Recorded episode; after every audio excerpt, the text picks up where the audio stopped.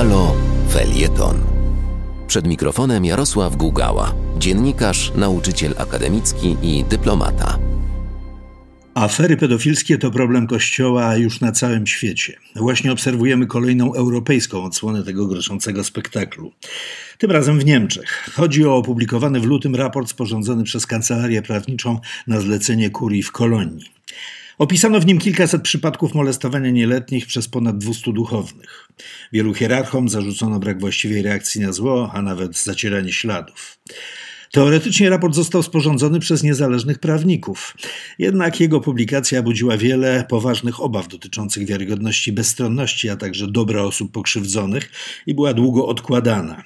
W efekcie dokument, który miał coś wyjaśnić i oczyścić atmosferę, zepsuł ją jeszcze bardziej i stał się przyczyną kolejnych problemów. Prawnicy ustalili, że wielu hierarchów ma na sumieniu tuszowanie win swoich podwładnych. Wiele spraw, które według niemieckiego prawa powinny trafić do organów ścigania, nie zostało nawet odnotowanych w kościelnych dokumentach. Dzięki temu sprawcy mają czyste kościelne kartoteki, a Watykan nie ma podstaw do podejmowania śledztw wobec podejrzanych czy nawet oskarżanych. Z drugiej strony chłodna litera cywilnego prawa także uniemożliwia czasami dochodzenie i działa na niekorzyść pokrzywdzonych. Kardynał odpowiedzialny za publikację gotowego dokumentu długo wstrzymywał ją, argumentując, że w obecnej postaci może być bardziej szkodliwa zarówno dla ofiar, jak i samego Kościoła. Ta troska została odebrana jako kunktatorstwo i mataczenie. Wszyscy wiedzą, że kościelne młyny mielą powoli, ale Niemcy zaczęli mieć wątpliwości, czy działają zgodnie z tradycyjną zasadą langsam aber sicher, czyli powoli, ale pewnie. Opinia publiczna jest w tej kwestii bardzo rozemocjonowana i domaga się szybkich rozstrzygnięć. Wiele osób już wydało swoje osobiste wyroki i trudno im będzie zmienić zdanie bez względu na to, co się dalej będzie działo. Kościołowi zaś zagraża to, co dla niego najgorsze utrata zaufania wiernych. Efekty już widać. Z roku na rok rośnie liczba apostazji. Od zjednoczenia Niemiec liczba wiernych Kościoła katolickiego w tym kraju zmalała z 28 do niespełna 23 milionów. Niemiecki kościół jest finansowany z podatków osób deklarujących przynależność do niego. Zmniejszanie się liczby wiernych przekłada się automatycznie na dochody tej wspólnoty. Jest jeszcze gorszy efekt. Kryzys Kościoła osłabia fundamenty stabilizujące niemieckie społeczeństwo oraz politykę. Wraz z odchodzeniem od Kościoła zmniejsza się polityczne centrum, a rosną zastępy ugrupowań skrajnych. Życie nie zna pustki, więc rozczarowani Kościołem nie trafiają w pustkę. Trafiają w jakąś przestrzeń społeczną i polityczną. Część głęboko rozczarowanych apostatów może zasilić radykalne środowiska polityczne. Konsekwencją tego procesu może być polityczne przesunięcie Niemiec w stronę radykalnej lewicy, albo co gorsza z naszego punktu widzenia, skrajnych ugrupowań prawicowych.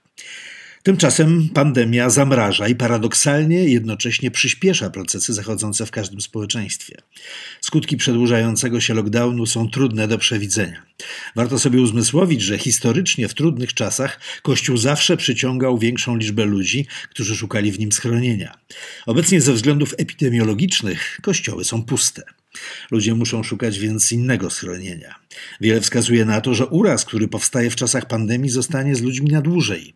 Jednym z jego objawów jest to, że uczymy się patrzeć na drugiego człowieka jako na źródło zagrożenia i odruchowo unikamy kontaktów.